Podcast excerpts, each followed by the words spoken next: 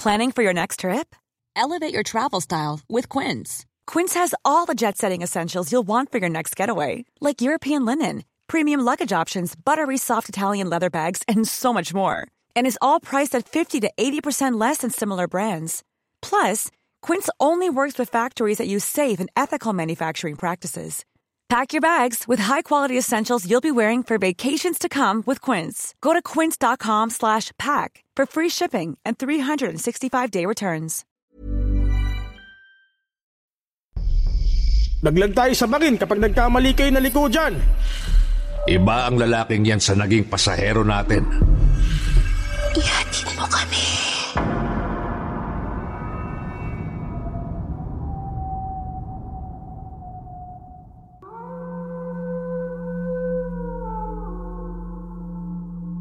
Sa mundong pilit mong tinatalikuran ang nakaraan, hinahabol ka pa rin ng alaalang pinagmulan ng lahat ng puot at galit na sadyang humihila sa iyo pabalik sa sinumpang nakaraan. Papunta sa kailalimang puno ng misteryo at hiwaga.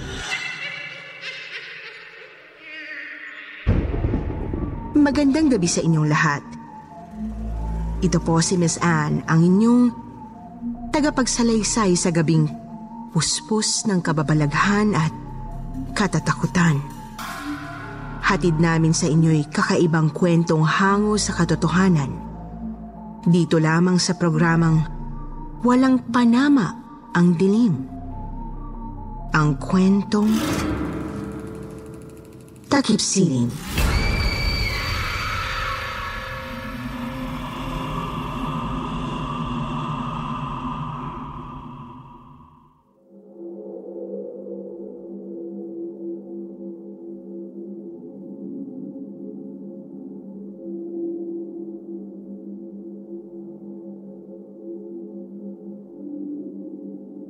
Isang mapagpalang gabi po, Miss Anne. Nais ko rin pong batiin lahat ng mga nakikinig ngayon sa programa ninyo dito sa YouTube channel ninyong Kwentong Takip Silim. Lalong-lalo na sa mga kapwa kong konduktor ng bus dyan. Ako po si Tino. Tatlumpung taong gulang na po ako nang mangyari sa akin itong karanasan kong kababalaghan. Kwento po talaga naming magkumpare itong ibabahagi ko. Ako at ang driver ng bus na kasama ko palagi sa biyahe na si Kasyong. Matanda na si Kasyong, Miss Anne, pero suwabe pa rin umasta. Parang tipong kabarkada ko lang kung pumorma pero ang totoo, Magsisisenta anyos na siya sa susunod na taon.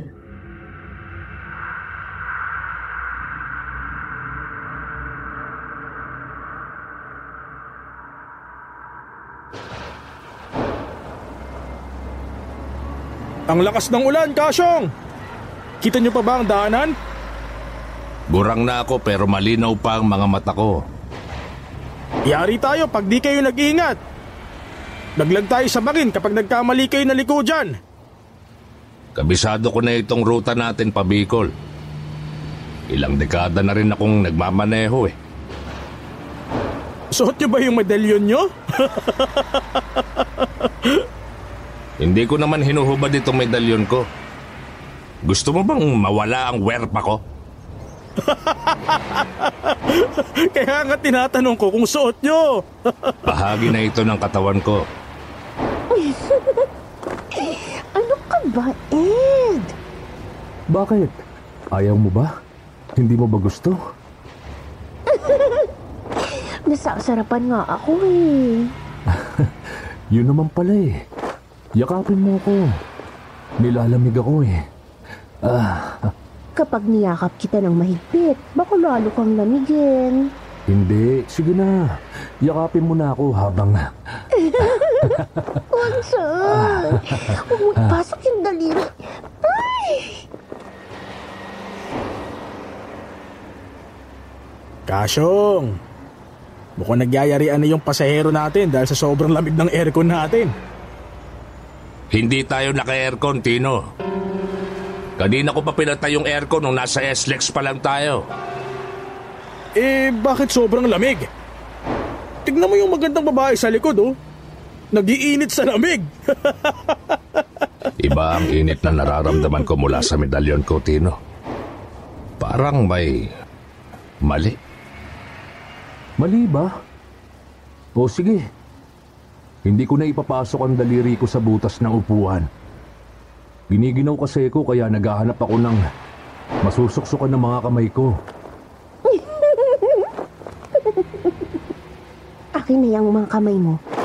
Ipasok mo sa mga bulsa ko. Mainit ba ang loob ng bulsa mo? Mas mainit sa butas ng upuan ng mga bulsa ng pantalon ko. Ipasok mo na. Sige na. Sindihan nyo na kaya ang mga ilaw para hindi ganito kadilim. Ang sabihin mo, takot ka talaga sa dilim, Tino. Sinong hindi matatakot sa dilim? Eh ganito rin ang nangyari sa atin nung dati nating biyahe. Ano? Tag-ulan din noon. Galing tayong Cubao. Pabikol na ruta pa rin. May mga sumakay na mga seminarista at mga pare sa istasyon ng bus pa lang.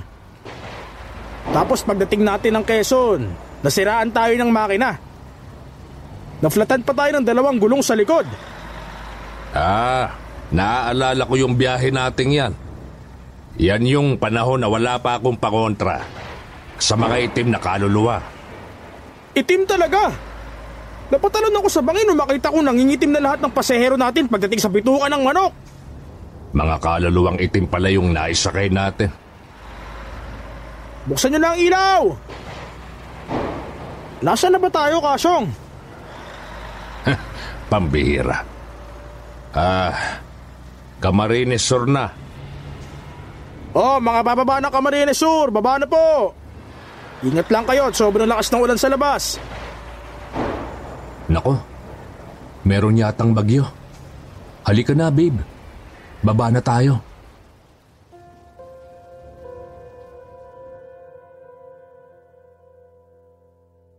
Nangilabot ako nang makita ko sa rear view mirror na mag-isang bumaba ng bus. Ang lalaking may kalandiang napakagandang babaeng matangkad. Lumingon ako. Pero nagulat ako nang makita ko ang magandang babae na nakangiti sa akin habang kumakaway pababa ng bus. Tuluyan ang nawala sa paningin ko ang nag-iinit na magjowa nung oras na yon. Malapit nang maghating gabi noon kaya tulog na halos lahat ng pasahero namin.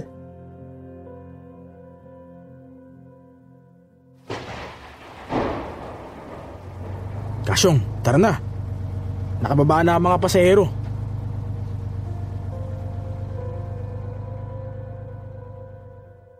Hindi nagsasalita si Kasyong. Hindi niya pa rin pinaandar ang bus.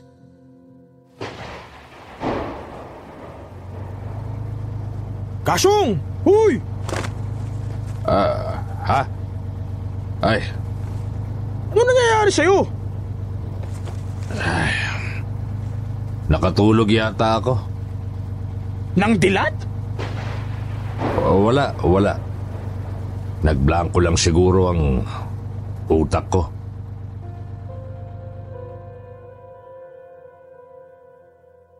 Kinilabutan ako sa ekspresyon ng mukha ng driver na kasama ko.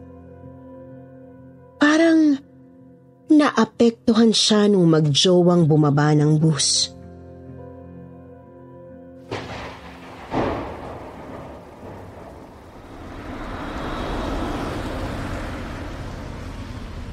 Anong problema, Kasyong?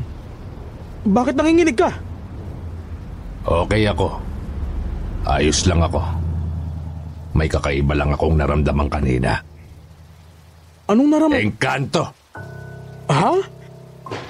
May pasahero tayong engkanto! Nananakot ka ba, Kasyong?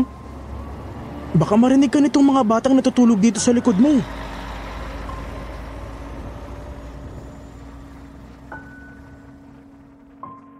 Tiningnan ako ng mga bata. Hindi pala sila natutulog. Sumang-ayon sila sa sinabi ni Kasyong. Lumipas ang dalawang araw, muli kaming bumiyahe ni Kasyong. Mula Bicol, pabalik naman kami ng Quezon City nang magsimulang magtaka si Kasyong.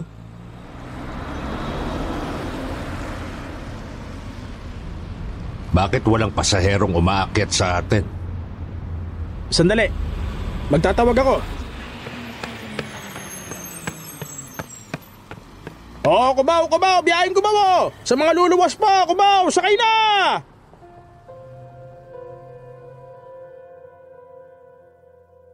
Pero walang sumasakay sa bus namin ng peak hours na yon. Alas 6 ng gabi.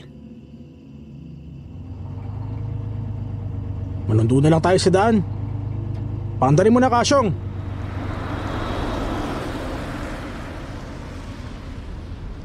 Umalis kami ng istasyon ng bus na walang pasahero. At nang makarating kami ng Camarines Sur, nang hilakbot kami ni Kasyong, nang makita namin ang lalaking pasahero namin, dalawang gabi na ang nakalipas. Ito yung lalaking may kasamang magandang babae.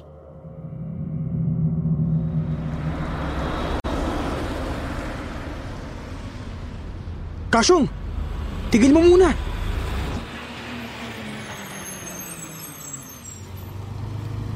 Hindi ba yun yung pasahero natin two nights ago? Tino. Hindi.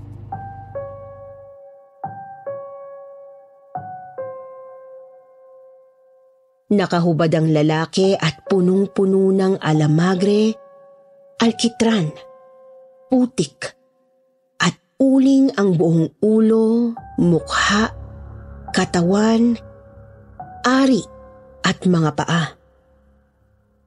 Mukha siyang negritong sumasayaw habang kumakanta sa gilid ng highway. Anong hindi? Siya yun! Maugmahon sa kabikulan, maugmahon sa kabikulan, madya ka mo sa kabikulan, dainin du malilingawan. Babaing taga Bicol, apud Bicolana. Tino, iba ang lalaking yan sa naging pasahero natin. Nagpapanggap lang na nabaliw ang lalaking yan. Nabaliw? Pero matino naman siya nung isinakay natin. Napaglaruan ng babaeng engkanto na kalandian niya ng gabing yon. Engkanto yung babaeng kasama niya. Oo. Ganun na nga. Kaya pala, walang reflection sa salamin. Eh, sandali Kasyong. Tulungan natin yung lalaki. Pababa muna ako. Tino! Wag! Bumaba ako ng bus at patakbong pinayapa ang nagwawalang lalaki.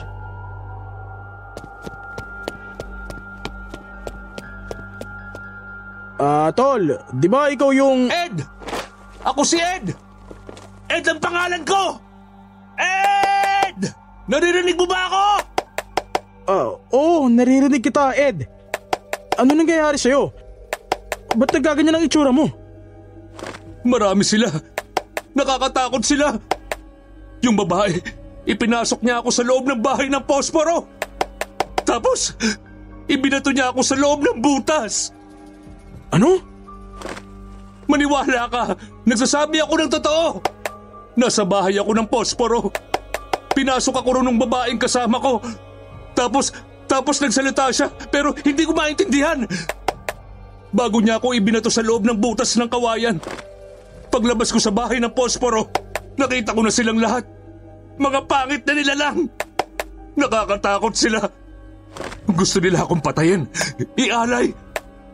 Pero tumakas ako. Tapos, Tapos, tapos, maugmahon sa kabikulan, Maugmahon sa kabikulan, madya ka mo sa kabikulan. Tuluyan nang ito nawala sa katinuan si Ed, Miss Anne. Isinakay namin siya ni Kasyong at dinala sa barangay ng bayan na yon. Doon, tinulungan si Ed ng mga tauhan ng barangay. Pinasalamatan kami ni Ed nang paalis na kami.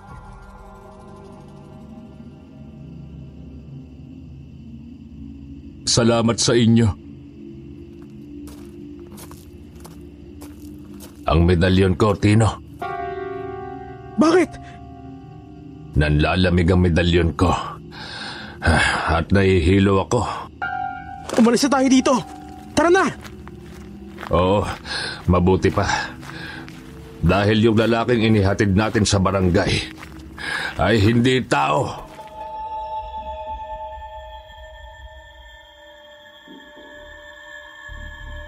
Napalunok ako at pinawisan sa sinabi ni Kasyong.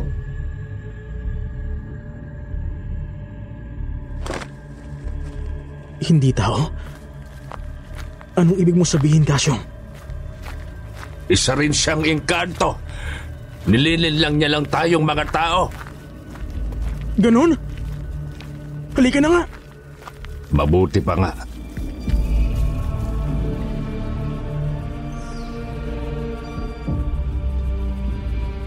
Sumakay kami ni Kasyong sa bus at nagmamadaling bumalik sa Cubao.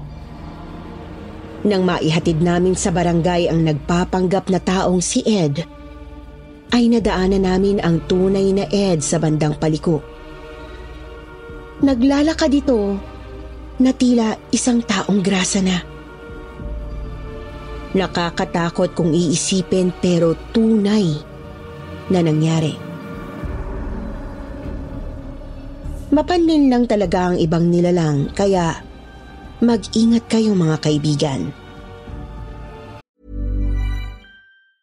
Spring is my favorite time to start a new workout routine. With the weather warming up, it feels easier to get into the rhythm of things. Whether you have 20 minutes or an hour for a Pilates class or outdoor guided walk, Peloton has everything you need to help you get going.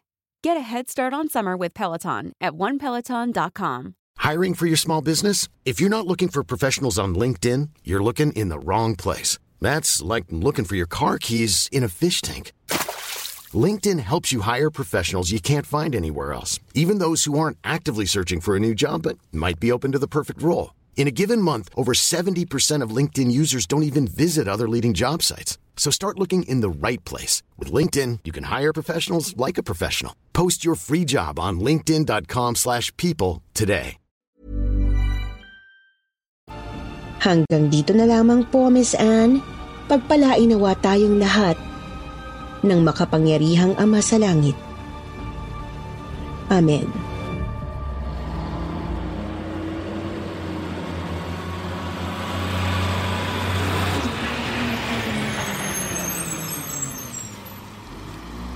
Isang dekada na akong konduktor na pumapasada kasama ang kadikit kong driver na si Kasyong. Ang susunod na kwentong ibabahagi ko po sa inyong lahat ay tunay kong karanasan noong ako'y 28 taong gulang pa lamang. Maraming baon na kwentong kababalaghan si Kasyong habang nasa biyahe kami. At karaniwan siyang nagkukwento ng mga nakakahilakbot na istorya sa tuwing inaantok na siya.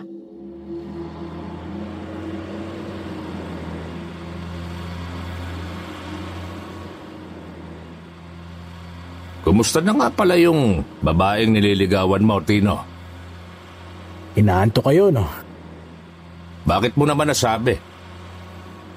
Gusto nyo ng mahabang kwentuhan eh. Love life ko ba naman ang tanongin nyo eh? Mahaba-habang kwentuhan ba? Patay na si Maring. Ha? Ano ka mo? Isang buwan na halos. Hindi ko ba naikukwento sa inyo? Imposible yon, Tino. Bakit naging imposible?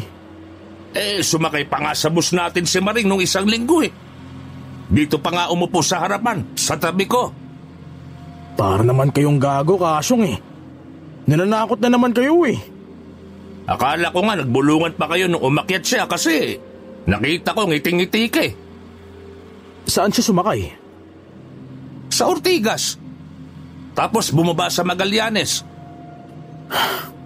Wala na si Maring Kasyong. Patay na siya. Nasaksak sa Quiapo ng mga magnanakaw doon.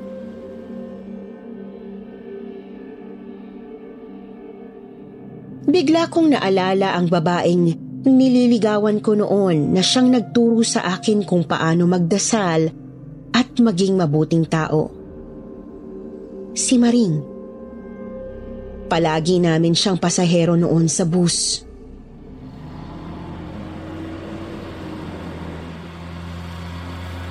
Talaga bang nakakakita kayo ng mga kaluluwa, Kasyong?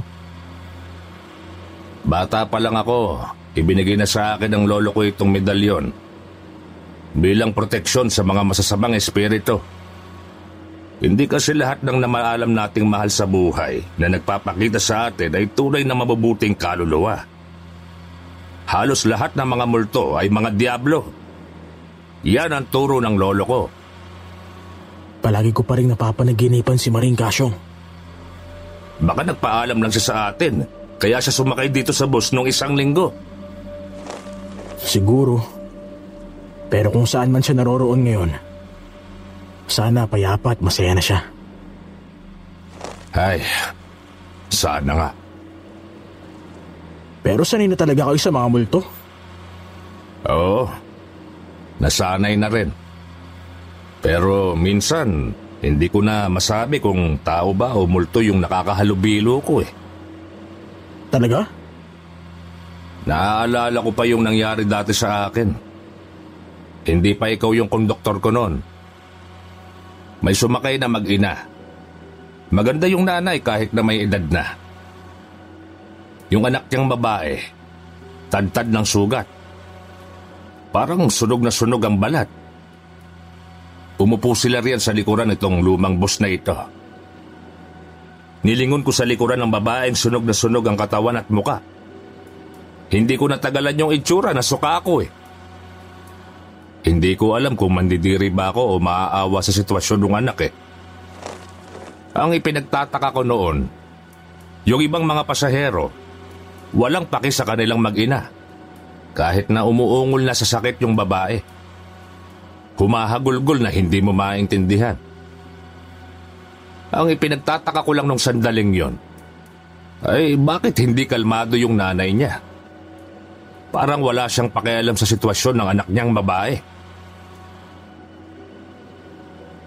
Tapos, Hindi na ako umimik ng oras na yon. Pero sa kaloob-looban ko, meron pa akong ibang mabigat na nararamdaman. Hindi ako makahinga. Nakakasulasok ang amoy ng babaeng umuungol na katabi ng nanay niya. Bigla na lang may sumingaw na amoy sa loob ng bus. Pero, ako lang ang nakakaamoy. Hininto ko ang bus. Bumaba ako. Sumuka. Pero pagsakay ko ng bus, naroon pa rin ang amoy ng sinunog na tao. Amoy bulok na laman na sinunog. Biruin mo yon Tino. Hindi ako nakatiis. Pinatay ko ang aircon at binuksan ang mga bintana. Pagbukas ko ng bintana, nabangga kami ng isa pang bus na galing sa likuran namin. Paglingon ko, wala na yung mag-ina sa likuran ko. ha? Grabe. Totoo ba yan? Pambihira ka, bakit naman kita lolokohin? Sa bagay. Pero naiisip ko pa lang, parang ako nang aatakihin sa puso. Nakakatakot kasi. Uy! Anak ng tupa naman, oh! Sumabog! Oo! Sabog ang gulong! Sabi ko na dapat pinalitan muna natin yung gulong sa kanan bago tayo bumiyahing Aurora eh. Kalbo na yung gulong sa kanan sa harap eh. Ay, buwise. Palitan mo na yung gulong! Eh, nasa na ba tayo? Puro punot na mong nakikita ko eh. Alam mo, kapag ito ang ginagamit nating bus, palagi na lang tayong nafaflatan. Anong ibig yung palabasin? Iba ang kutob ko sa bus na ito talaga noon pa eh. Sandali. Sabihan ko muna yung ilang pasahero natin na... Nangilabot ako nang lumingon ako at nakitang wala kaming sakay na mga pasahero sa bus. Hindi ako nakapagsalita.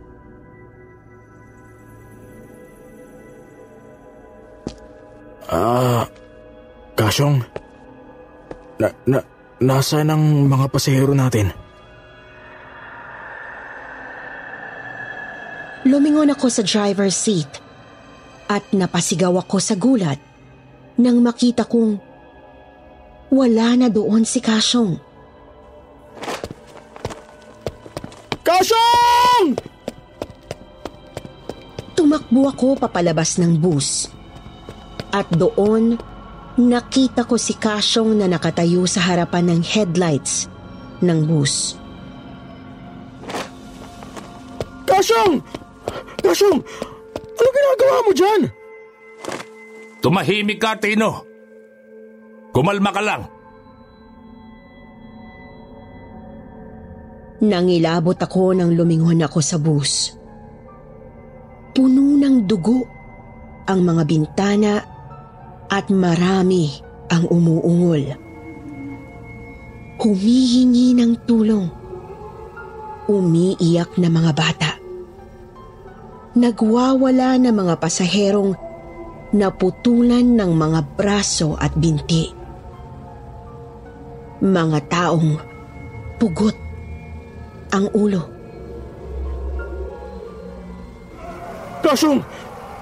Tignan mo yung mga nakasakay sa bus! Biglang tumirik ang mga mata ni Kasyong nang may boses kaming narinig na bumubulong sa dilim ng highway.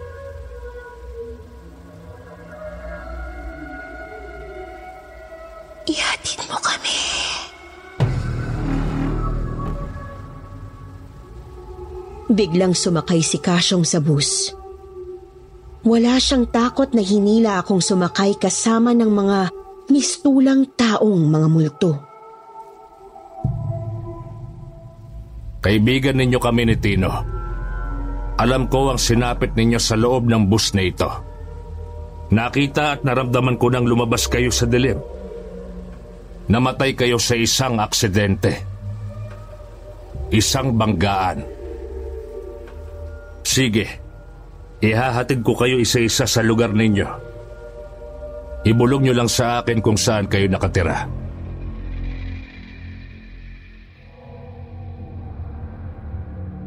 Bumilib ako sa tapang ni Kasyong. Inisa-isa nga niyang inihatid ang mga kaluluwa sa mga tirahan nito.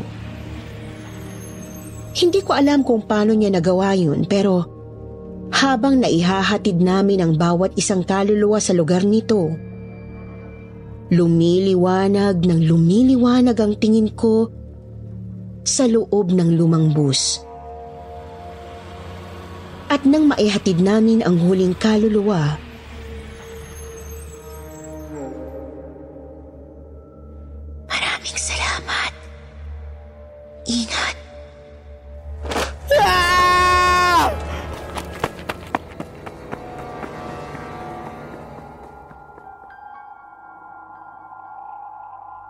Napatakbo ako palabas ng bus papunta sa lugar na maliwanag.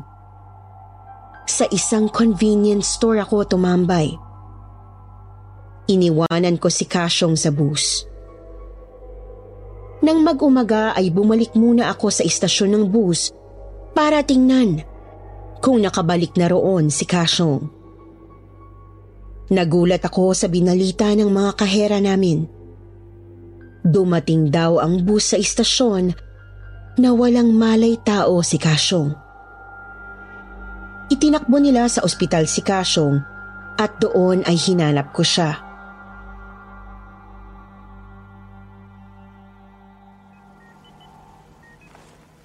Kasyong?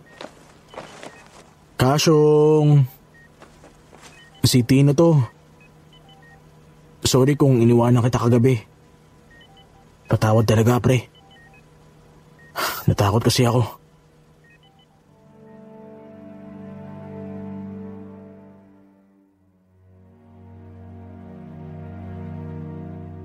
Pero hindi na dumilat si Kasyong. Wala na akong ibang magagawa kundi ang kumapit sa dasal. Nagdasal ako ng mataimtim sa simbahan ng ospital at doon ay hiniling ko sa Panginoon at sa mga kaluluwang hinatid ni Kasyong na bigyan ng buhay at pangalawang pagkakataon ang napakabait kong kaibigang driver.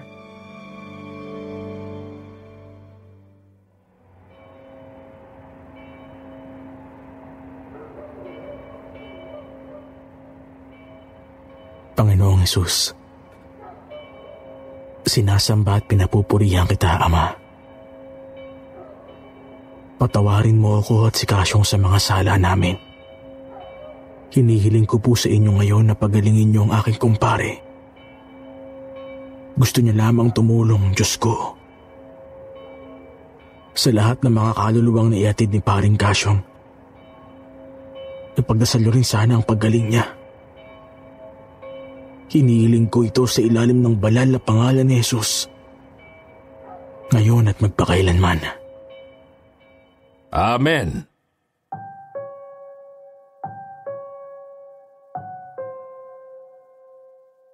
Lumingon ako sa pintuan ng simbahan at nangilabot ako nang makita ko si Kasyong. Nakangiti ito at hinihimas ang kamay na pinaghugutan ng dextrose.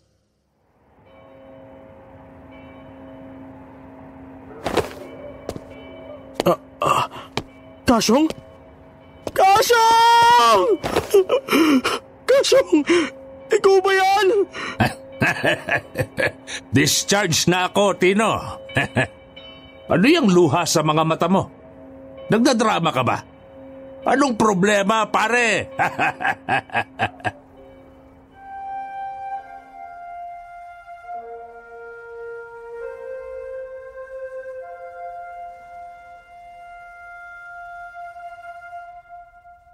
Niyakap ko ang kumpare ko sa sobrang tuwa ko. Instant. Malakas at malusog at matinu ulit siya. Mabisa talaga ang kapangyarihan ng panalangin. At hanggang ngayon, nagpapasalamat ako sa Diyos sa pagbibigay ng panibagong buhay kay Kasyong. Bago ako tuluyang magpaalam, Miss Anne, Shout out muna sa lahat ng konduktor dyan na may karanasang pinagdaanan. Kagaya ko. Lalong-lalo na sa mga driver ng bus o jeep na siyang naghahatid sa ating mga magigiliw na pasahero kahit saan man sila magpunta. Salamat po Miss Anne at good luck sa kwentong takip siling. God bless you po. Amen.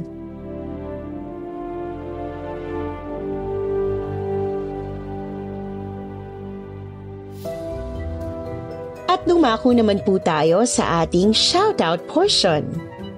Shoutout po sa Jared World, Zen Zen Nukomaki, kay Miss Rose, Dazzle Works, JRQ Bank, Marn Antoinette Abutin, Mayumi Makisig, Janice Resuelo, Evil, STVN 20, Ross Bican.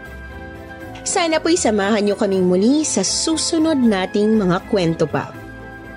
Muli, ito po si Miss Anne. Maraming salamat sa inyong pakikinig. Magandang gabi.